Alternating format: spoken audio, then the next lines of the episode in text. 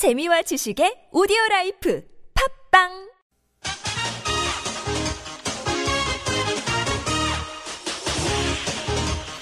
열린 아침 김만흠입니다. 3부 시작합니다.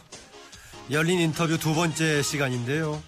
가습기 살균제로 가장 많은 사망자를 낸 옥시가 사건 발생 5년 만에 공식 사과했습니다. 하지만 피해자 측은 진정성이 없다면서 이를 거부한 채 옥시의 영국 본사 임원들을 검찰에 고발했는데요. 어떤 이유에서인지 또 이들의 책임을 과연 우리 법정에서 물을 수 있는지 전문가와 함께 짚어보겠습니다. 방송 들으면서 이 의견 있으신 분들은 50원 유료 문자 샵 051이나 카카오톡 플러스 친구 TBS 라디오로 의견 보내주시기 바랍니다. 민주사회를 위한 변호사 모임 환경보건위원회 위원장 맡고 있는 최재형 변호사 전화 연결합니다. 나와 계십니까? 예, 안녕하세요. 최재형 변호사입니다. 네. 어제 있었던 혹시 기자회견 현장에 가셨습니까? 들어보셨습니까? 예, 그 현장에 가지는 못했고요. 예. 저는 봤습니다. 어, 어떻게 보셨습니까? 어, 기존의 옥시의 입장과 동일하게요. 자신들의 책임을 면피하고 현재 어, 불어닥치는 소나기와 폭풍을 피하기 위한 그런 면피성 기자회견에 불과하다라고 보입니다. 예. 면피성 기자회견이었다. 이게 맞습니다. 어, 지금 몰려서 그냥 한 것일 뿐이다. 어제 보니까는 그 상당히 항의들도 많이 했던 것 같은데 피해자 가족 모임이라든가 하는 쪽에서요. 예, 그 피해자 가족 모임 쪽에서도요. 옥시의 사과는 우선 두 가지입니다. 예. 진정성이 보이지 않고 시의성도 없다는 겁니다. 예. 옥시 쪽에서는 어제 기자회견 과정에서 보상에 대한 얘기를 꺼냈습니다. 예. 보상이라는 것은 자신의 행위에 적법하지만 부득이하게 발생한 손해를 금전으로 만회해 주겠다는 것에 불과한 거고요. 예. 피복들이나 피해자분들이 원했던 것은 그런 보상이 아니라 자신의 잘못된 행위로 인해서 법적 책임을 지겠다는 옥시의 진정성 있는 사과를 요구했던 것인데요. 예. 그런 부분은 전혀 인정하고 있지 않다는 것을 다시 한번 확인한 것에 불과합니다. 예, 현장에서 왜 이렇게 늦었느냐, too late 하면서 항의를 했던 것 같은데, 거기에 대해서는 뭐라고 답변했습니까?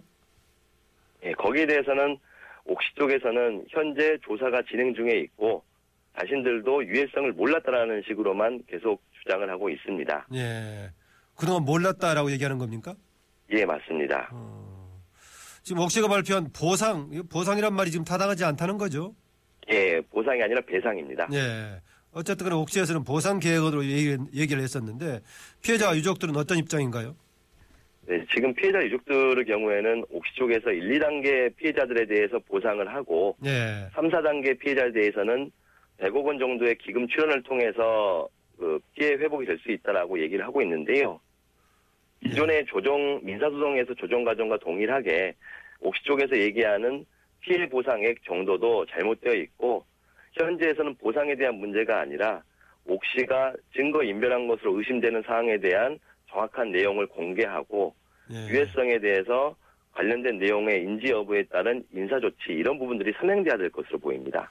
예, 당연히 뭐 그렇게 돼야겠지만, 그나마의 보상 계획은 또 어떤 내용이었습니까? 네, 보상 계획은 1, 2단계 피해자들에 대해서는 별도의 보상위원회를 만들어서 보상액을 협의하도록 그 얘기를 했습니다. 예. 근데 그런 부분 자체는 현재 진정성이나 패널 구성 뭐 이런 부분에 대한 문제가 많기 때문에 어, 현재 좀 더 상황은 지켜봐야 될 것으로 보입니다. 어, 당장은 구체적으로 결정이 된게 없다고 봐야겠군요. 예, 맞습니다. 예. 그 옥실 레키 뱅키 저 영국 본사 관계자 널면 검찰에 고발하겠다고 밝히셨는데 현재 그 진행되고 있는 우리 검찰의 수사는 다른 겁니까? 예, 현재 검찰에서는 영국 본사가 2001년도 3월 달에 옥시를 인수한 걸로 확인을 했고요. 예. 이 사건 옥시 제품은 2010년 10월 달에 개발이 됐다고 하고 있습니다. 네. 그래서 검찰은 개발 제조 과정에 대해서는 옥시 본사의 책임을 물을 수 없는 게 아니냐라는 그 언론 내용도 나왔었는데요. 그 무슨 얘기죠? 통합된 게 2001년이고 2010년에 개발됐으면은 영국 본사가 통합한 이유 같은데. 아니 2010년 10월 아, 2000 2000년 10월 달에 개발을 했고 아, 네, 2000년, 네, 2000년 잘못했습니다. 10월이요? 예, 예. 예, 2000년 10월 달에 개발했고 2001년 3월 달에 인수를 해서 옥시 본사는 책임이 없다 없지 않느냐는 판단을 했던 것 같습니다. 검찰 쪽에서요? 예. 예. 근데 문제는 2001년 3월 그 이후부터 2011년도까지 10년 동안 거의 450만 개의 옥시 제품이 판매가 됐습니다. 예. 그 판매에 따른 유해성을 알고 있었냐에 대한 문제는 여전히 남아 있습니다. 그러겠죠? 예. 그래서 그런 부분을 명확하게 하기 위해서 영국 본사의 임원들을 어제 검찰에 고발했던 것입니다. 아, 지금 이제 고발했을 때 적용 가능한 혐의는 어떤 것들인가요? 첫 번째는 유해성을 알고도 판매를 했다고 한다면요.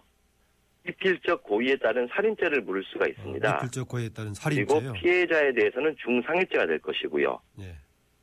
그리고 최소한 업무상 과실치 사상죄에 대해서는 혐의를 벗어나기 어렵지 않느냐라고 생각을 하고 있습니다. 예. 또 최근에 있어서 증거 인멸에 대한 문제가 있었는데요. 옥시 본사가 한국 내 직원들에게 증거 인멸을 지시하거나 했었다고 한다면 예. 증거 인멸 교사죄의 책임도 물을 수 있습니다. 그 옥시라는 이름이 붙은 회사는 맨 처음은 우리나라에서 만들어진 건가요? 예, 맞습니다. 아, 그래가지고 레킷 뱅키즈하고 뱅키즈. 통합되면서 옥시 레킷 뱅키즈가 된 거군요. 예, 맞습니다. 아, 지금 이제 영국 본사 관계자 임원들 8명을 검찰에 고발하겠다라는 것인데 영국인이라든가 아니면 다른 나라 사람들에 대해서 한국법에 따른 책임 물을 수 있는 겁니까? 예, 외국인이라 하더라도 국내에서 발생된 형사상의 문제에 대해서는 국내 형법을 적용해서 처벌할 수가 있습니다. 어허. 어, 아까 이제 뭐 살균제 제조에는 인수되기 전이었지만 이후에 관리, 판매, 유통 과정에서의 위험성에 대한 인식 문제는 당연히 이후에 통합 이후에 본사 책임도 물을 수 있다 그런 입장이시죠? 예, 맞습니다. 예. 이와는 별도로 민사 차원에서 집단 소송도 계획하고 있는 것으로 아는데 이건 어떤 소송입니까? 예, 현재 지금 옥시 살균제나 이런 가습기 살균제로 피해를 입어서 사망하신 분의 유족들이나 예. 현재도 피해를 겪고 있는 피해자분들 또 그 가족분들을 함께 모아서요. 어, 옥시 또는 나머지 이제 제조 판매사 그리고 국가를 상대로 손해배상 청구 소송을 진행하려고 하는 부분입니다. 예. 현재 원고들로서는 피해자 본인분들이 한 120명 정도가 지금 모여져 있는 상황이고요. 예. 가족을 포함한다면 한 250명 정도가 지금 소송을 제기하려고 준비 중에 있습니다. 네, 지금 사망 등의 지금 피해 집계 통계 상황이 어떻게 되어 있는 형태입니까, 지금요? 네, 지금 사망하신 분들은 저희 원고들 내부에서 한 30분 정도가 사망하신 분들의 유족들이고요. 전체 지금 이번에 이거, 이것 때문에 지금 가습기 살균제로 사망하신 분이 239명 정도 되나요? 아, 예. 이 사건 가습기로 인한 전체 사망자는 검찰이 발표한 것으로는 한 230명 정도가 되는데요. 예. 거기에는 3, 4단계 의심되는 사망자들이 제외된 수치입니다. 아, 3, 4단계면 어떤 단계를 얘기하는 건가요? 예, 3, 4단계의 경우에는 그 폐질환 조사위원회에서 판정을 내렸습니다. 예. 즉 살균제로 인한 폐질환의 의심이 어느 정도인지에 대한 건데요. 예. 1단계의 경우에는 매우 높음이고 2단계는 높음, 3단계는 가습기 살균제로 인한 폐질환 가능성은 있음, 4단계는 가능성 희박함 이렇게 보시면 됩니다. 예, 그렇군요. 그러니까 지금 이제 뭐 직접 지금 이제 정말 최악의 상황으로 사망하시는 분 말고도 심각한 예. 피해가 예상되는 분들이 꽤 있군요. 예, 맞습니다. 어, 뭐 승소 가능성 어떤 분들 어떻게- 같은 경우는 예. 지금 10년 동안 계속 산소통을 통한 호흡을 어, 하고 있는 상황도 있고요. 예. 어, 제대로 된 활동 자체가 불가능하신 분들도 꽤 많습니다. 아하. 폐질환 말고 또 다른 쪽에 지금 질환도 지금 발견되는 것들이 있습니까? 어떻습니까? 폐질환 말고도 간 기능 장애나 신장 이상 등이 발견되는 경우도 있고요. 예.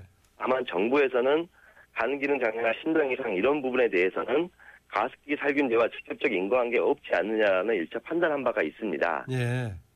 지금 박근혜 대통령의 그 국무회의 발언이 있고 나서는 그 이외의 질환에 대해서도 추가로 인과관계나 이런 부분들을 정밀 조사하겠다는 입장으로 선회를 한 상태입니다. 아, 그동안은 인과관계가 없다고 결론을 내렸다가 최근에 이제 박근혜 대통령 발언, 국무회의 발언 이후로 이제 폐 질환 이해의 것도 조사하겠다라고 나 바뀌었군요. 예, 맞습니다. 어, 그 승소 가능성 어떻게 보십니까?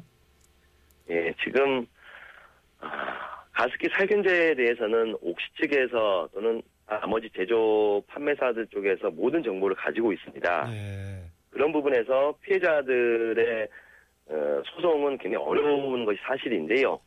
다만 이제 검찰 조사 과정에서 나와 있는 자료들과 그 다음 옥시나 가습기 살균제 그 내부에 제조 판매를 했던 직원들의 진술 그리고 피해자들의 여러 증언들을 통해서 어, 가습기 살균제 제조사에 대한 책임을 분명히 좀 짚고 넘어가려고 하는 부분이고요. 예. 승소 부분은 어렵지만 어, 저희 민변 변호사분들이 최대한 노력을 해서 예. 피해자들의 법적인 어, 책임 부분들이 충분히 이루어질 수 있도록 그렇게 하려고 할 생각입니다. 네, 뭐 이 사건 불거진 직후에 이제 옥시 측에서 새 유한 회사로 법이 새 법인으로 설립하고 했었는데 어제 기자회견 등을 포함해서 그런 법적인 책임에 대해서는 자기들이 책임이 있다는 쪽에 대한 좀 그런 얘기를 나온 게 있습니까? 아니요, 법적인 책임에 대해서는 계속적으로 부인을 하고 있습니다. 예, 그리고 어, 새로운 법인을 만든 부분에 대해서도요. 예, 옥시 측에서는 그런 부분을 고려해서 기존의 회사를 유한 회사로 바꿈으로써 책임을 좀 회피하려고 했던 것이 아니라는 생각이 드는데요. 예. 어, 그 전 법인에 대해서도 법인격 부인 이론을 통해서 충분히 책임을 물을 수 있을 것으로 보입니다. 아, 그러니까 옥시 측의 회사 측의 입장은 여전히 이제 어, 법적인 책임은 없다. 대신 이제 예, 맞습니다. 다른 도의적인 차원에서 뭔가 보상을 하겠다 이런 주장이군요. 예, 맞습니다. 예. 그 지금 이제 뭐 공소시효 관련된 문제도 있습니까? 어떻습니까? 지금 이게 5년 만에 지금 사건 5년 만에 본격적인 검찰의 수사가 시작이 돼 가지고요.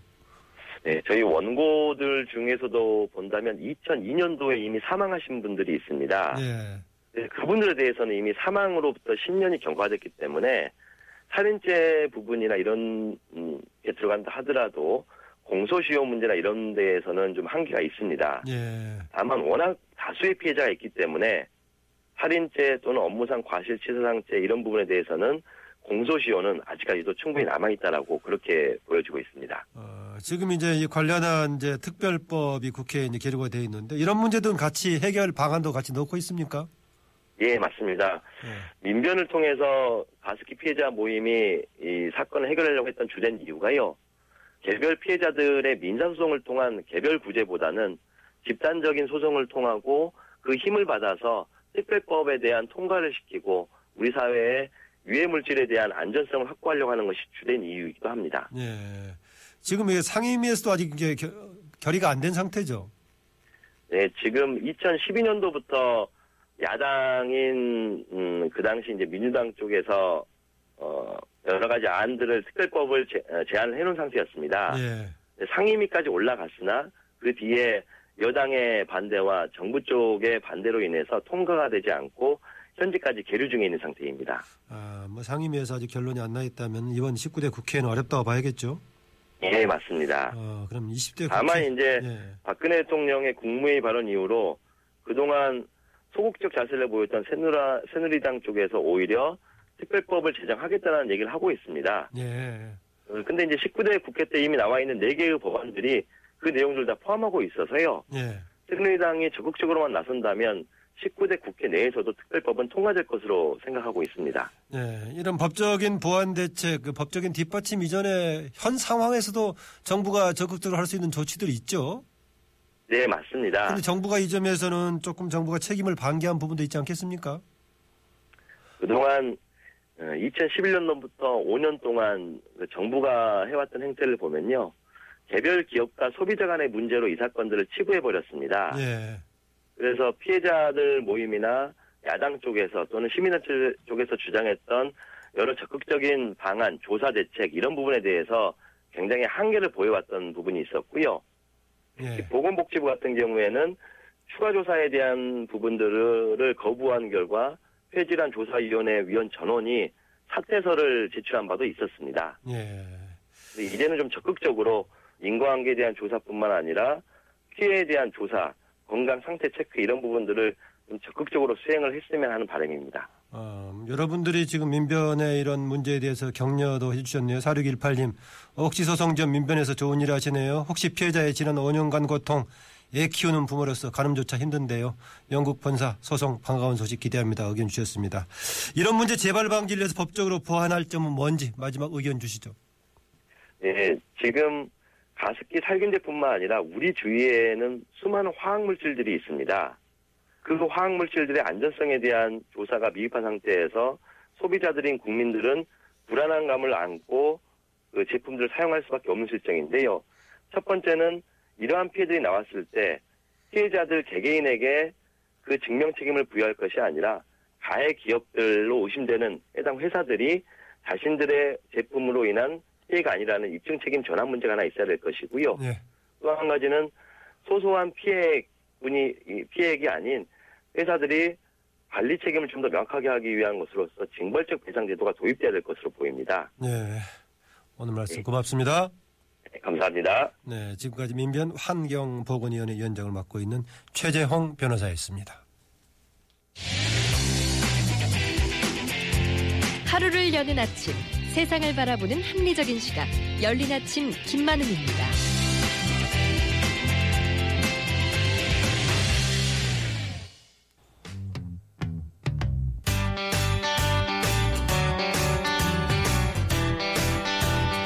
한눈에 보는 경제, 경제 전문가.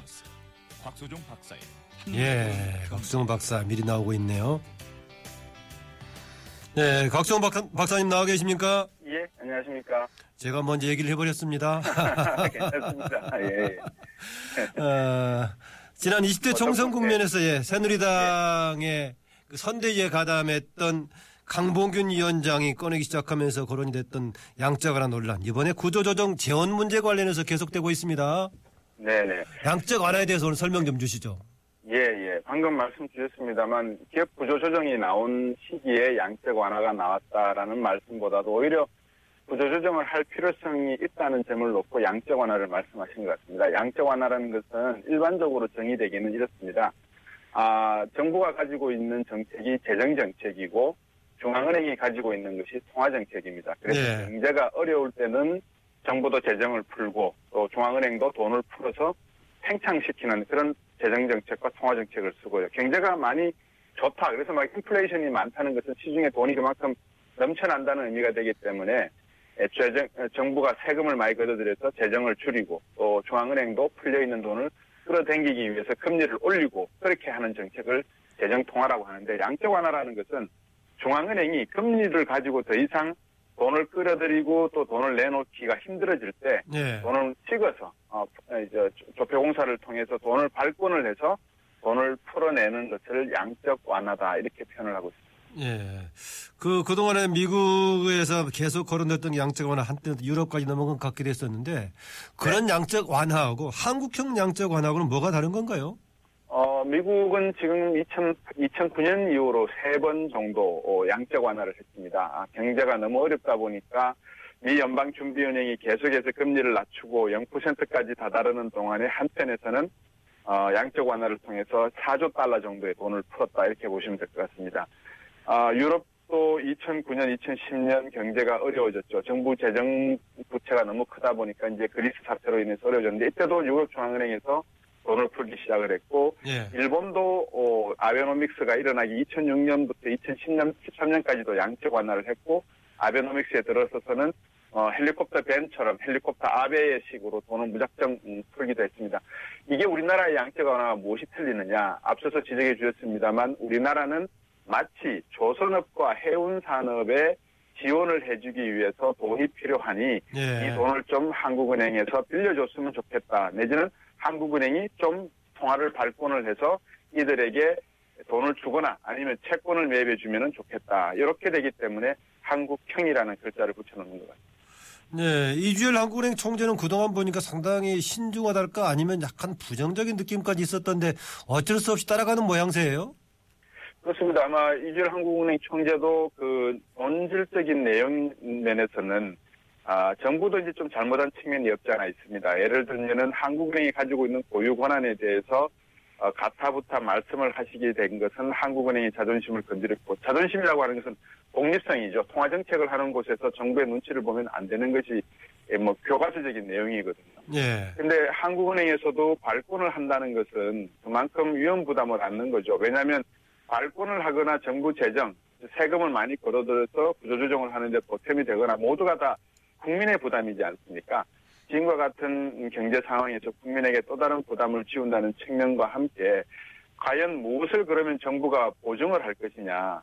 이렇게 쓰러져가는 기업, 4,000%가 넘는 부채 비율을 가지고 있는 기업들을 도와준다는 취지는 이야기했는데 미국이나 유럽이나 일본처럼 전 산업에 걸쳐서 골고루 영향이 있는 또는 혜택을 줄 수 있는 그런 정책이 아니고 특정 분야에만 줄 수 있는 정책인데 예. 이렇게 되면 나머지 산업도 무너지게 된다 그럴 때 또 한국은행에다가 손을 벌리는 전 어, 하나의 전례를 남겨놓지 않겠나 이런 우려점들이 있기 때문에 아마 반대를 하시다가 최근 들어서 이 취지가 아, 한쪽을 먼저 급한 불은 끊어야 되지만 어, 전체 산업이 살지 않겠냐라는 취지로 이해가 되는 부분이 있기 때문에 아마 큰 부정은 안 하신 거 아닌가 이렇게 보입니다.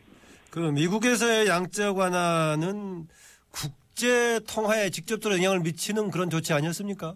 아, 그렇죠. 미국 달러화가 기축 통화, 즉 세계 어느 나라에서나 통용되는 통화이기 때문에 에, 상당히 그 달러의 위상, 강한 달러다, 약한 달러다를 만드는 데 중요했지만 지적하신 대로 우리나라 원화라고 하는 것은 아시아에 있어서도 그렇게 위상이 큰 통화가 아니기 때문에 한국은행에서 만약에 통화를 발권하려 그러면 점- 금을 담보로 갖고 있거나 아니면 달러를 담보로 갖고 있으면서 발행하는 것이 맞고 그렇지 않고 정부가 발행한 채권이나 산업은행 채권 어, 또는 주택담보부 채권을 갖다가 매입한다는 것은 상당히 부담이 되는 것일 수밖에 없죠.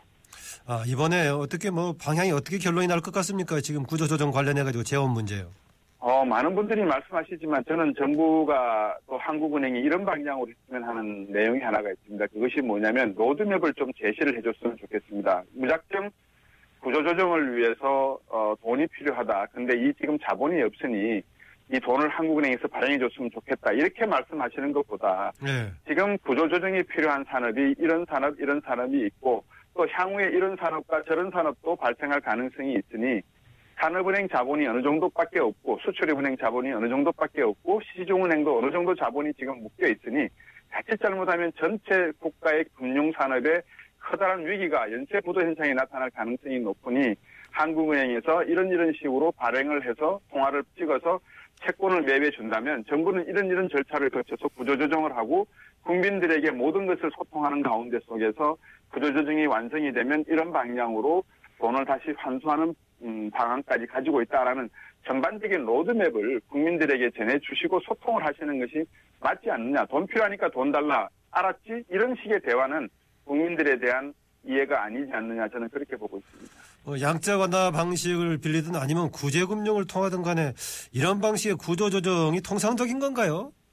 어, 통상적이지는 않았죠. 예를 들어 기억하시겠습니다만 2001년 9.11 테러 때도 항공산업에 대해서 미국 의회가 청문회를 여는 가운데 지원을 했었습니다. 예. 그리고 2008년에도 자동차 산업이 위기에 빠졌을 때 역시 상원 하원 청문회를 열고 자동차 산업에 대한 구조조정을 도와줬었고 그 당시에 기억나시지만 아, 자동차 회사의 회장들이 자가용 비행기로 온다 그랬을 때 상당한 반대 여론에 부딪혀서 결국 당신들이 직접 차를 몰고 오고, 오고 그런 상황이 벌어졌지 않습니까? 예. 결국 회사를 책임지고 있는 경영진들이 무엇인가 잘못했을 때 책임을 지는 모습도 보여야 될 것인데 우리는 오히려 경영진이 주식을 다 팔고 시장을 나가버리는 이런 도덕적 해이가 있는 상황에서 국민들에게 더 부담을 드릴 수밖에 없는 결정을 한다는 것은 물론 정부나 한국은행에서도 곤혹스러운 결정이겠지만 국민들께 이해를 먼저 구하고 그것을 합의를 바탕으로 가는 것이 저는 옳지 않나 하는 생각이, 생각입니다.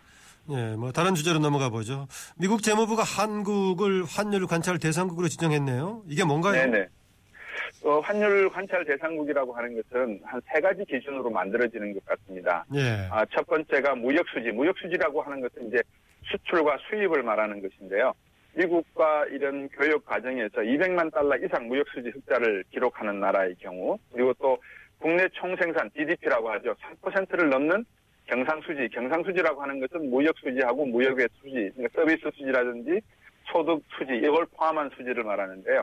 이게 3%를 넘는 나라. 또 세 번째가 1년간 GDP의 2%에 해당하는 외화 자산을 매입함으로써 통화 가치를 계속 한쪽 방향, 그러면 절하면 절하다, 절상이면 절상 방향으로 유도해 나는 가는 국가를 갖다가 환율 가- 관찰 대상 국가로 이렇게 정하는 것 같습니다. 이게 소위 말해서 과거에 기억나시겠지만 슈퍼 301조라고 하는 것이 않습니까? 그랬죠. 예. 예, 그, 어, 통화량 또는 환율에 있어서 슈퍼 301조다. 그래서 미국의 시장에 일방적인 수출만 하고 흑자를 내는 국가에 대해서 이 재무부와 하원, 상원에서 규제를 하겠다라고 하는 일방적인 규제 법안이다 이렇게 보시면 되겠습니다. DHC 법안이라고 하고요. 예. 베넷과 해치와 카퍼 의원들이 안을 법안을 내서 의결한 법안이다 이렇게 보시면 되겠습니다. 관찰 대상국보다 더 강도가 심한 게 그 환율 조작국으로 확인하는 건가요? 그렇습니다. 만약에 여기서 이제 넘어가게 되면 한 단계 더 넘어간다면 심층 관리 대상국이 되고요. 예. 심층 관리 대상국이 되면 이제 일- 조사가 들어가서 앞에서 말씀하셨다시피 조작국인지 아닌지를 확정하게 되는데 조작국이 되면은 IMF나 세계 무역기구 등에서 상당한 제재 조치를 받는 것은 물론이고 어, 미국으로부터 상계 관세 그러니까 환율을 조작한 비율만큼 우리나라 수출 상품에 대해서 관세를 매기게 되어 있습니다. 상계 네. 관세라고 하는데 이 관세를 매겨서 수입 가격을 올려놓는 그런 조치를 취하기도 합니다.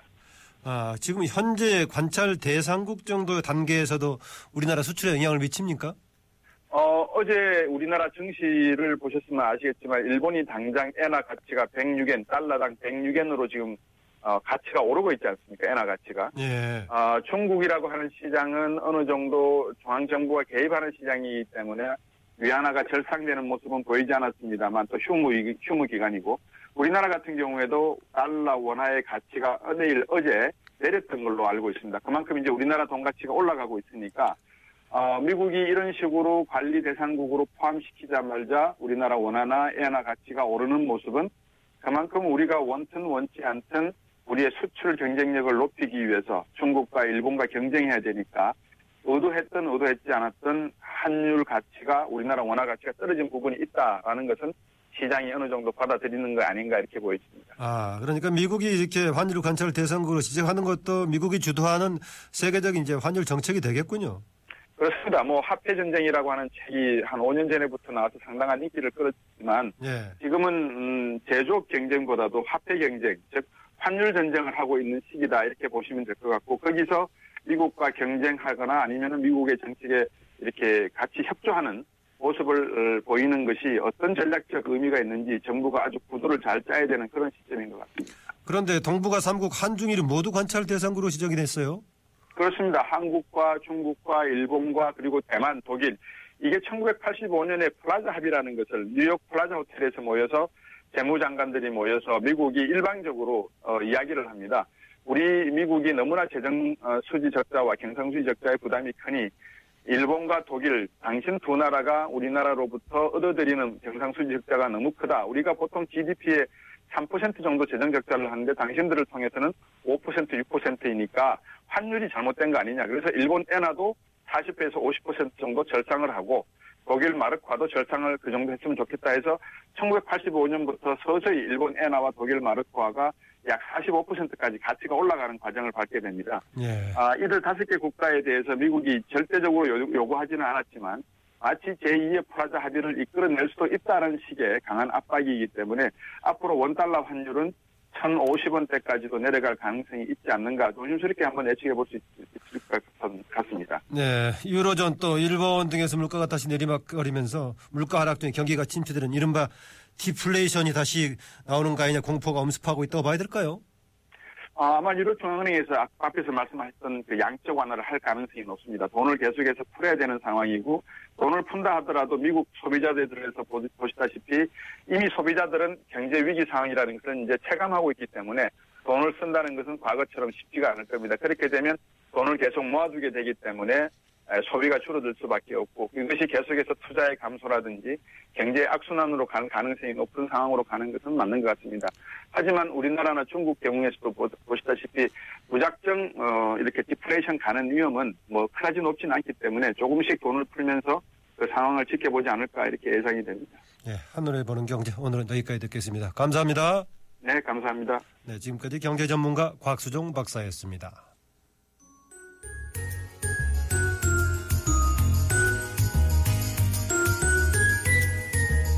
시사에서 지식을 얻다.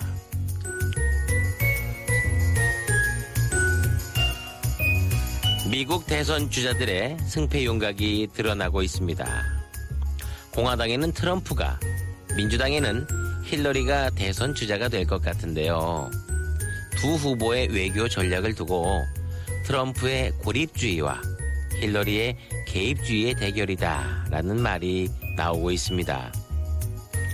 고립주의와 개입주의. 미국의 외교 전략을 말할 때 자주 쓰는 말입니다. 말 그대로 고립주의는 다른 나라의 일에 간섭하지 않는다는 의미고 개입주의는 다른 나라의 일에 깊이 관여한다는 뜻입니다.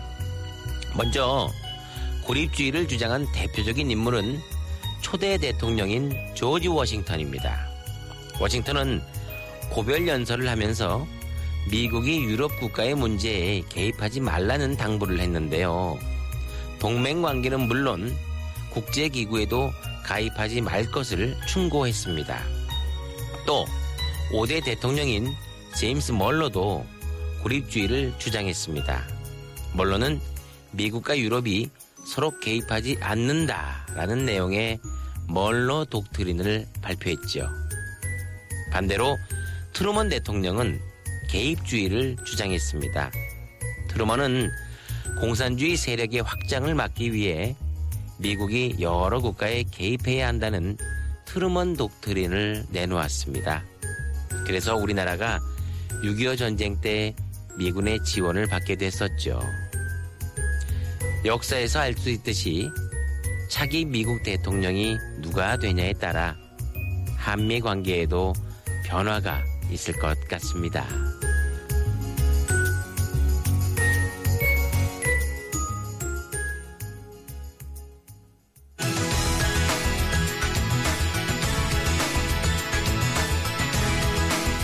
미니 인터뷰 시간입니다.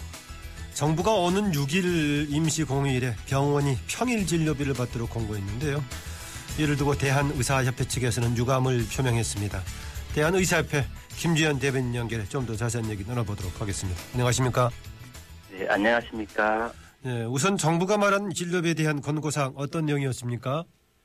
어, 정부가 말하는 진료비 공고사항은 이번 그 임시 공휴일을 지정함에 따라서 일부 병원 의원들에게 예, 어, 진료비를 평일 진료비를 받아도 별 상관이 없다는 공고 지침이었습니다. 아, 받아도 상관없다라는 거였습니까? 그냥 받을 수도 있고 안 받을 수도 있는 거네요. 네, 맞습니다. 어, 그 휴일 진료비하고 평일 진료비 어떻게 다른 건가요? 어, 휴일 진료비는 그 대통령법에 따라서 관공서의 공휴일에 관한 규정상 예, 진찰료의 30%, 즉 철인이나 재진 진찰료의 30%를 가상하게 되어 있습니다. 예를 들면 천 원을 받는다면 예. 휴일은 300원을 주고 하는 1,300원을 더 받게 되어 있습니다. 예, 그렇군요. 어, 그래서 사실 이제 공휴일이면은 휴일 진료비를 받는 것이 당연한 것 같기도 한데 병원 측에서 뭐 당황했을 것 같기도 한데요. 그런데 이번에 또 이게 갑자기 임시 공휴일이 정해지면서 나온 또 일을 같기도 합니다. 예, 우리의 맞습니다. 분위기는 어떤가요?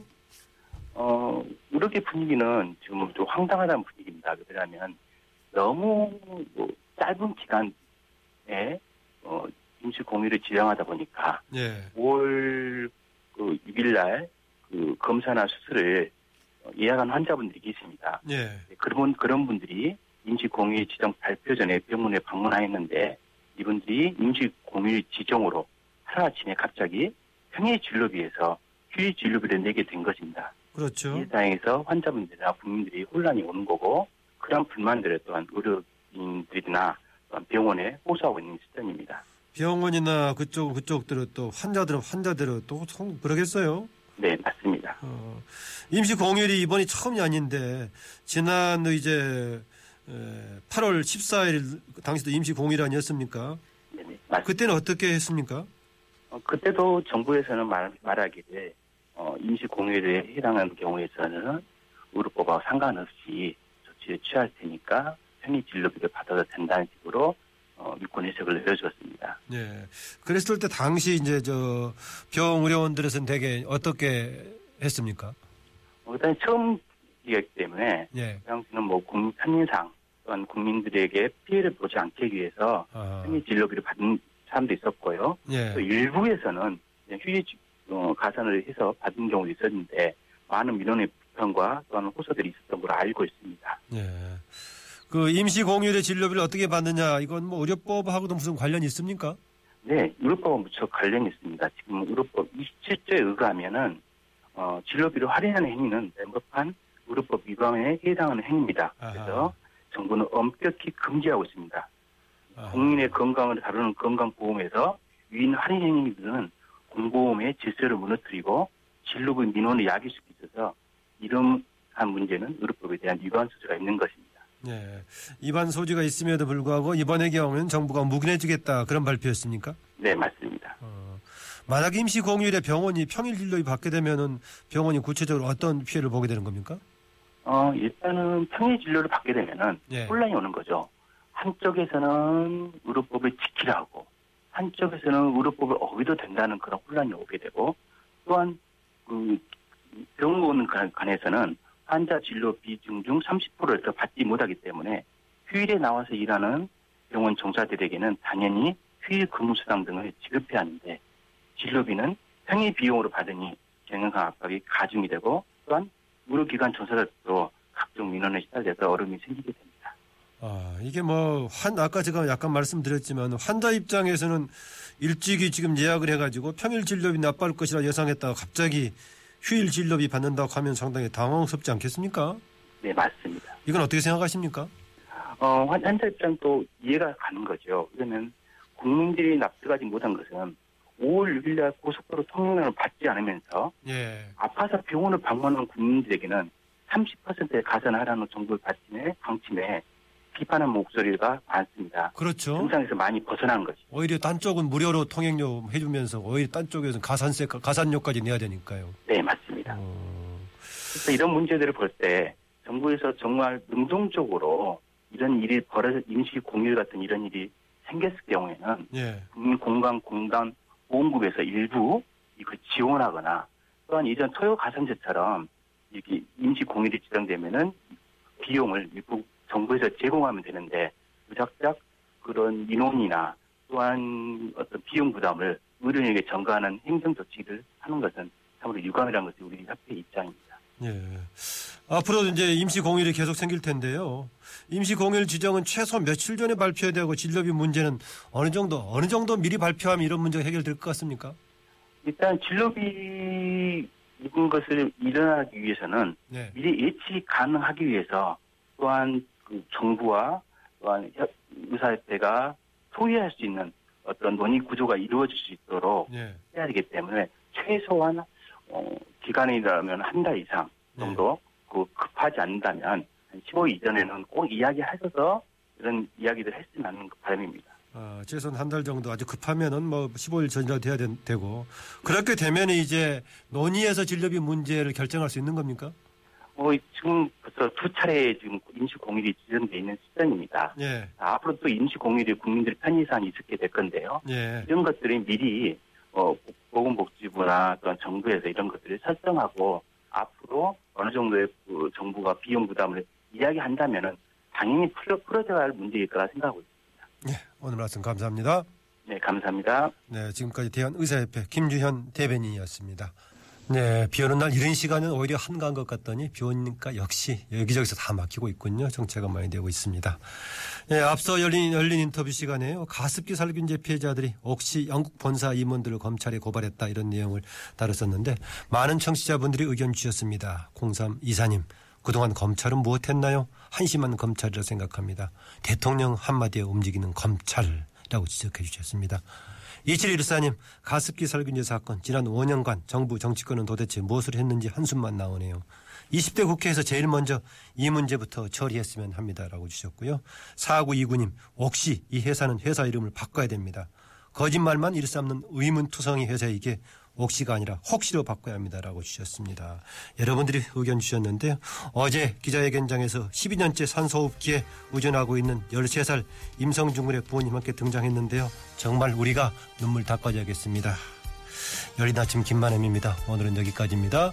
내일 아침 7시 5분에 다시 뵙겠습니다. 고맙습니다.